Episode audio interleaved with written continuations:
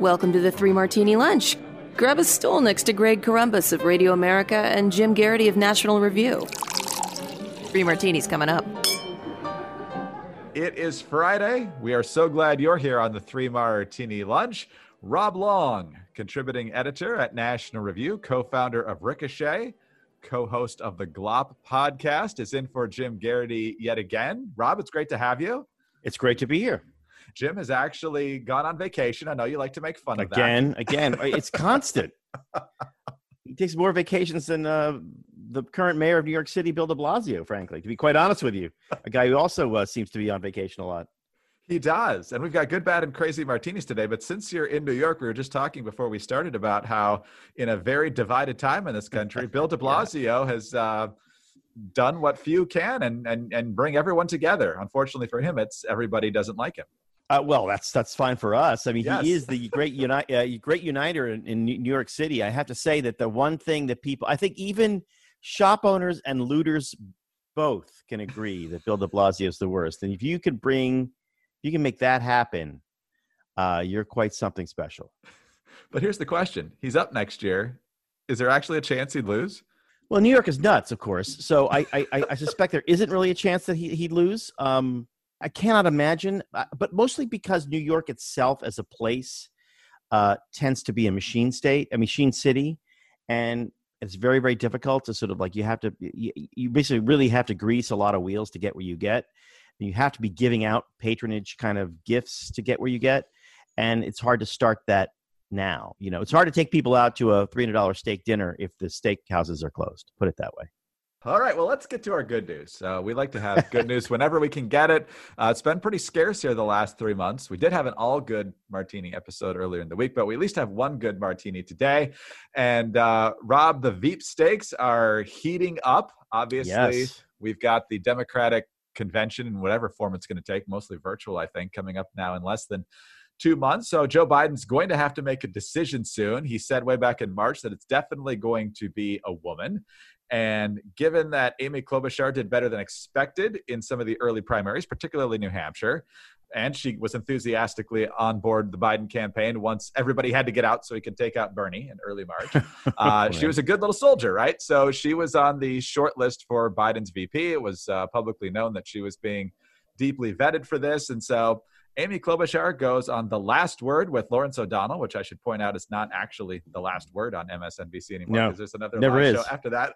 And Lawrence O'Donnell, uh, disingenuously, I would say, uh, acts like he's bringing her on to make her case to be the VP, and then he's shocked, shocked that she's actually deciding not to throw her hat in the ring anymore. And so he says, "Why should you be the choice?" And she says this: What case would you make uh, at, at this point in the campaign for?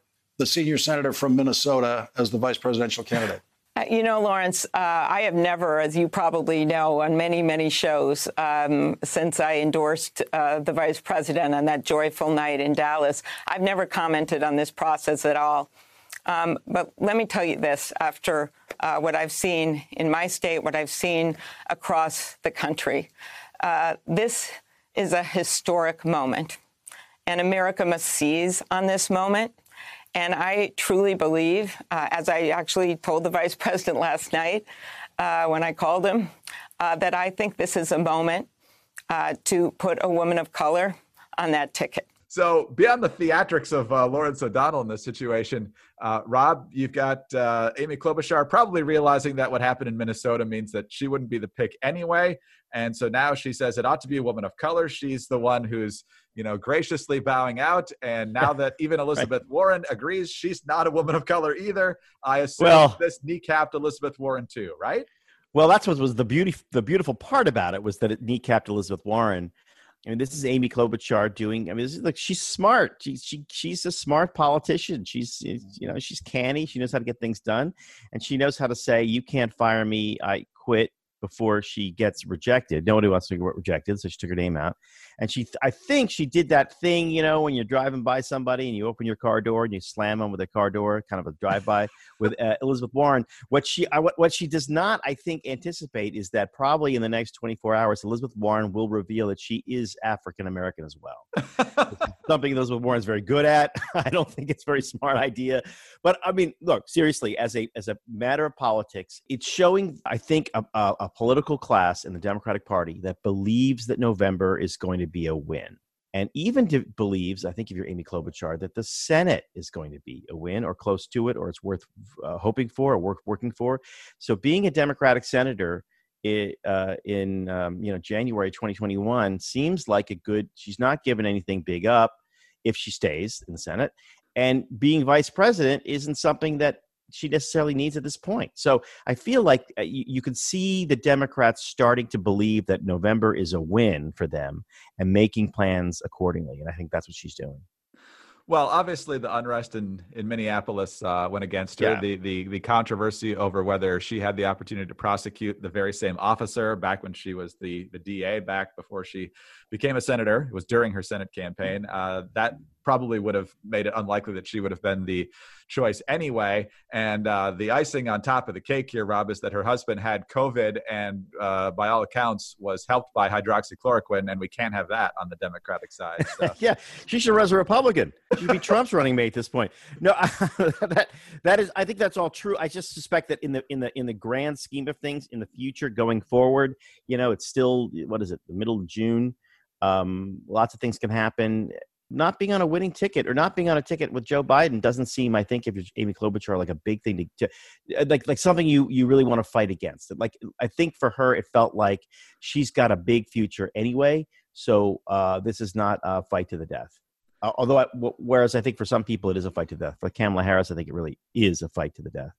Well, that she is definitely in the uh, in the running here, yeah. but uh, you know it, it requires a certain skill set to be Joe Biden's running mate because you know with, with Mike Pence in 2016 and a lot of different people around President Trump over the past few years, uh, sometimes he'll he'll blurt stuff out and you gotta come in and say, well, what he really meant here was this. And guess what? With Joe Biden and, and what we've seen from his public performances, there's going to be a lot of that too. So, uh, well, yeah, it, I guess the difference is you never, you're never in the position when you're with Joe Biden of saying anything other than, I think grandpa needs a nap. Whereas I think with Trump, you have to say, well, I don't think he knew that was a white power symbol, or I don't think he knew that the president was uh, China was really talking about concentration camps.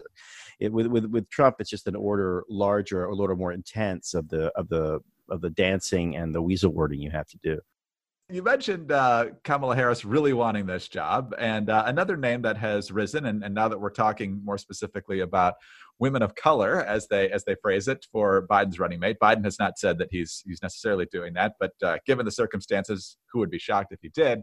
Uh, apparently, it's not good enough to be black. You have to be the right kind of black. Have you ever heard this before, Rob? You know, with conservatives, Clarence Thomas or Herman Cain or oh, of course. T- Tim Scott, of course. Are you really black? You say that and, and folks on the left will go oh come on nobody actually believes that. That's just that's just harsh. Well val demings is a congresswoman from florida. Her stock has been rising for a while now. She was one of the impeachment managers. She used to be the uh, police chief in orlando florida but now some folks related to black lives matter say no to val demings. Strongly this is from the hill some Black Lives Matter and other progressive activists are taking aim at Demings' tenure as Orlando's first female police chief, which spanned 2007 to 2011, and they're questioning whether someone who spent a decades long career in law enforcement is right for this moment. Quote, while she was chief of police, I felt like public policies and changes to address community policing should have been done. It was not, said Lawana Gelzer, president of the National Action Network's Central Florida chapter that means she's connected to Sharpton. We've had a problem here for years. I will go vote, but I will not vote for her if she's on that ticket. Biden needs to listen to the people of Orlando and of Florida and elsewhere and not law enforcement at this time. Another Black Lives Matter activist named Hawk Newsom says this about Demings. She's a cop. She was a top cop at an extremely brutal police department. She was a vocal supporter of brutal actions by police. We are working to abolish police. We are working to defund police, Hawk said in a phone interview. Mm-hmm. And here's the clincher when you are a police officer, you are not black anymore. You are blue. Well, Rob, uh, first of all, this has shades of the French Revolution, and yeah. Uh, uh, but also, you know, Joe Biden before all this started said, you know, if you're not supporting him, you ain't black. So who knows what's going on? Nobody's here. black. Yeah. yeah, right. That that happened pretty fast. Yeah. Uh, uh, look, I understand what Luana Gelzer said. Uh, who, you know, let's be honest, she is the president of the National Action Network Central Florida chapter. So, um, you know, this is not somebody with a great deal of political juice, but I understand her problem, right? If I will go vote, but I will not vote for her if she's on that ticket, she said about a Biden Demings ticket. Well, I got news for her. Yes, she will. she totally will. She will happily, and she will by by and by August, by by middle of August, she'll be painting signs. And there, there, there is no uh, w- world in which she isn't going to vote for the Democratic nominee and his running mate, whoever that running mate is, as long as that running mate isn't Amy Klobuchar. not really, but just all of this talk is just so ridiculously silly. And if you're in Biden Central, you may you may believe it. It may rattle you, but what you should be saying is this is simply not true. They will vote for Biden Demings if it turns out to be Biden Demings, which I don't think it will. But if it does, they will absolutely vote for Biden Demings. And the, and and what the the uh, president of the National Action Network Central Florida chapter has to say about is precisely zero. Uh, it is though does just show that there is that there is open season now on declaring who and who is in and who is not in in any particular movement. I mean, you know, for past four years, we've had people saying you're not really a conservative, you're a cuck. We've had people saying, well, you're not really a conservative, you're a Trumpist. We've had people saying you're not really a liberal, you're a, uh, you're a, you're a Clintonite. We've had all sorts of people trying to read in and out of people of movements, and this is just the last, most, most recent, most tragic one. But if you're just making a political consideration here, I would be bet the house that Luana Gelzer is not only going to vote for Biden Demings if it turns out to be Biden Demings, she's going to have a yard sign. And I think Democrats know that. I think that's right too. But you said uh, when we were talking about Klobuchar a moment ago that Kamala Harris really, really wants this. This there's a, there's a lot at stake yeah. for her. But Kamala Harris has the same problem, right? Uh, at least with the people that we've been quoting here, Luana Gelzer and this Hawk Newsom and other folks who want absolute purity on this particular issue. Kamala Harris put a lot of people away as a DA, uh, especially, and and I guess to some extent as an AG as well, and that hurt her a lot during the campaign. Tulsi Gabbard pretty much took her out by talking about how she prosecuted people for smoking weed and so forth. And so, uh, does this same problem that Val Demings has with the far left hit Kamala Harris too? Well, I mean, Kamala Harris is sort of more of an exotic creature. I mean, um, but but I think Kamala Harris. interesting thing about Kamala Harris is that she's the little girl on the bus that that was going to school that Joe Biden, her running, her purported running mate, was uh, cheering. So in a strange way, or, or, or, against, so in a strange way, that it is a unity ticket for the Democrats if it's a uh, uh, Biden Harris. Her problem is isn't going to be that. I don't think so much. Uh, I think her problem is going to be that. Uh, she doesn't bring anything to a ticket, and, and, it's a huge roll of the dice to see if you can get uh, suburban whites back. So a law and order voice on the top of the ticket for the Democrats is not necessarily a bad move um, in that respect, I think that she probably doesn't do much to hurt him with them. Although there's going to be a lot of noise, there'll be a lot of noise all the way up to, till August, and that noise will suddenly stop. Uh, everybody wants to win on that side, so I have a feeling that um, winning is going to be the price of winning for Biden is going to be very high. He's going to have to promise a whole bunch of stuff, but that's sort of what Democrats do to win anyway. You know, they sort of promise things to their angry constituents. I mean, we have seen in our life, in my lifetime, I'm more than you, have seen Democratic candidates who should not on paper win because they've assembled a coalition of people who despise each other but manage to you know spread around enough uh, goodies to get everybody to be quiet until you know the first Tuesday in November. I just assume at some point he's going to pick a running mate named Karen. That seems to be the Democratic female of the year, right? yeah, that that would be, you know, that would send exactly the right message to America. That I'm, uh, I, I, I, cherish diversity, but I also um, believe in uh, in effective and interventionist policing. Put it that way. All right. Well, let's get to our crazy martini now. And as always, it's plenty crazy. Uh, we had a lot to choose from today. Uh, the cancel culture is going wild. We see it with uh, food from Uncle Ben's to now the cream of wheat guy is apparently uh, possibly on the way out. Of course, they're going after the Redskins again. There's a statue of George Washington torn down in Portland last night. Uh, we also have uh, the Texas Rangers baseball team is unacceptable now. That has to go. But our winner for Crazy Martini today uh, is a couple days old now, and it's a series of tweets from a guy named Bill Palmer. Now, Bill Palmer has a leftist website called the Palmer Report, and if you go and look at how different folks have characterized this site, um, uh, for example, McKay Coppins calls it the publication of record for anti-Trump conspiracy nuts who don't care about the credibility of the record. So take it with a grain of salt, of course, that it's coming from this guy. But when you look at how cancel culture is just rampant against anyone who still holds a conservative perspective in general or on specific issues, I don't think he's speaking only for himself. Plus, he's got a following of about 330,000 people here. But here's the uh, Twitter thread from earlier in the week. I think this was in reaction Rob, specifically to Mike Gundy, the football coach mm-hmm. at Oklahoma State, wearing an One American News t shirt when he went fishing. And so here's what it says the series of tweets here. We shouldn't be cold hearted about this, but having a conservative as a police officer, for instance, isn't much different from having a KKK member as a police officer. It's just not something that a civilized society can ever, ever tolerate. We should rehabilitate any conservatives who are willing to try we should pay for them to undergo therapy and retraining so they can understand the world around them. Re-education camps, what a great idea. But first, we must get them out of positions of influence because they're infringing on the rights of others. Conservatism, he says, means you don't believe in equality. It means you want it all for yourself and you're willing to destroy other groups of people to take it all for yourself. That's not a crime against the law, but it's a crime against humanity, and we must acknowledge as much. This is the real fun part. Conservatives cannot be teachers, police officers, doctors, lawyers, coaches, or bosses. It's constitutionally unfair to others who are subjected to the conservatives' deranged judgment. Conservatives can do menial work until they're ready to join the human race. And then he goes on specifically to rail against Mike Gundy, who says should be fired unless he agrees to get extensive psychological help for wearing a t-shirt. So Rob, I mean, conservatives have been saying this for years. We're supposed to be tolerant until the people right. demanding tolerance have control, and then, well, end of the tolerance. well, to be fair, it's a it's therapy if you want it. He didn't. He's not forcing you into therapy for your views. If you have to. You have to want it. Um, this is exactly what people have all.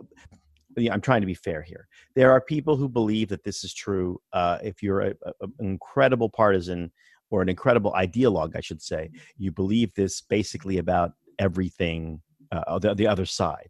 The difference here is that you know conservatives, as my friend John Podhoretz likes to put to say, conservatives have to be bilingual because the culture is not conservative. So we we have to know how to speak that language. We really do know how have to know how to talk to liberals. I live in New York City. I live in in in the West Village of New York City. You know, I, I have to know how to have a conversation with people who believe that you know some series of crackpot views. The other side doesn't and so they don't even know that they're not supposed to say this out loud. That's I think what's astonishing because you know sometimes they'll find some crackpot right winger somewhere in some you know very remote part of the of the remote part of a remote county in a remote place, and they'll tweet something and we'll use it and say, "Oh, the left will use it." They "See, all conservatives like this." But this guy is a mainstream kind of a mainstream Democrat, right? I mean, he has his, thing. I don't know. I mean, he seems nuts to me, but uh, he's got a thing called the Palmer Report, and it's uh, he lives in L.A. and he's got 331,000 Twitter followers, a lot of people so he's got i got an audience. It's not like he's some kind of obscure character. And this is some people speaking right from their reptile brain the part of the brain you're not you're not supposed to speak from. You're supposed to think about it first. For conservatives that seems insane to us because we just go through every day knowing we're not supposed to say this stuff even if we believe it which i don't think we really do because we it's just it, it would be impossible. For liberals they really do believe look they've already got the universities and they've already got uh, the media so, what new summits do they have to to capture? And I mean, this guy, Paul, Paul, whatever his name is, Palmer, I don't know his first name, is simply coming up with the most efficient way to do that, which is to you know round everybody up and set everybody education. What he doesn't know is that re-education doesn't really work. You learn quickly what you have to say uh, to succeed, and you say it whether you believe it or you don't. Ask any undergraduate at any university how re-education works and they will tell you what they do in every political science class they're in they figure out what the professor's politics are and they write a paper that uh, supports those policies and they get an a that's what they do all we do, all we've done is really create a cynical population, not really an ideological population. Um, and but uh, you know, for for the Bill, uh, his name's Bill, the Bill Palmers of the world, that's apparently all they want. But luckily for us, uh, I can't imagine a high school or college football coach happily marching into therapy for ideological retraining. Although I would pay a lot of money to see a bunch of college football coaches in the SEC doing exactly that. That would be a genuinely funny scene. So, in the last few weeks here, Rob, and uh, like you said, they're reading the silent part out loud now. We've gone from you can't stay silent because then you're complicit, and you have to speak up, but you can't speak up just in any old way. You have to be part of the correct narrative. And so, if you do speak up and you're not part of the correct narrative, uh, you're not allowed to be a boss or uh, hold any position of authority uh, in society. So, these people are Trump's best bet for reelection, aren't they? Oh, absolutely. I mean, look, that's that's what you always want. You always you, you need to have an insane opponent. Trump's got two levers, right? One is my opponent is incredibly corrupt, which I think at this point nobody really eh, you're not really it's not really going to stick to Joe Biden. Uh, and the second thing is that uh, their policies are insane and that's kind of where they have to go. Also that's the opportunity that's presenting itself now in the world so that's where they have to go. And i, I suspect that this, the brilliance of it is that um, there will be you know there will be people in the democratic party which is huge. There will be people in the liberal wing of the of the country which is huge who will oblige trump by saying crazy stuff. Uh, but whether the crucial thing is whether the the slipping in Trump's support, which is sort of older people and suburban people, if those are people who are going to be you're going to be able to frighten so easily. That's what it comes down to, I think, in November, which is sort of unfortunate because what, what November's what elections are supposed to come down to is, are, are differing policies. But I suspect what's going to be is like who seems more terrifying and and emotionally and mentally imbalanced, uh, and then you vote for the other person. Unfortunately, I think that's the that is the choice that we're presented with. Ah, nothing but the best for voters yeah. to choose from this year. Yeah, I, I, don't can't remember who said it on Twitter the, uh, a couple of weeks ago when this whole defund the police, dismantle the police movement came around. But uh, someone on the right said, uh, "Oh, we as Democrats did very well among suburbanites in 2018. I know what we can do about that." And uh, hold my so, beer. yes, let's get rid of the police. Yeah, right. Uh, security moms didn't go didn't go away. They just uh, focused on other things. So fun to watch. Rob, great start. Uh, you did so well. I think we'll do it all again next week, every day next Uh-oh. week. Don't tell people that. They'll know not to tune in. Have a great weekend. We'll see you Monday. Thanks. You too. Have a good weekend. You too. Rob Long is a contributing editor at National Review Online. He's the co founder of Ricochet and he's the co host of the GLOP podcast. I'm Greg Corombos of Radio America. Please subscribe to the Three Martini Lunch. Leave us a kind review with five stars. Also, don't forget you can get us on those government surveillance devices you have in your homes. All you have to say is play Three Martini Lunch podcast. Have a great weekend. Happy Father's Day to all the dads out there. And join us Monday for the next Three Martini Lunch.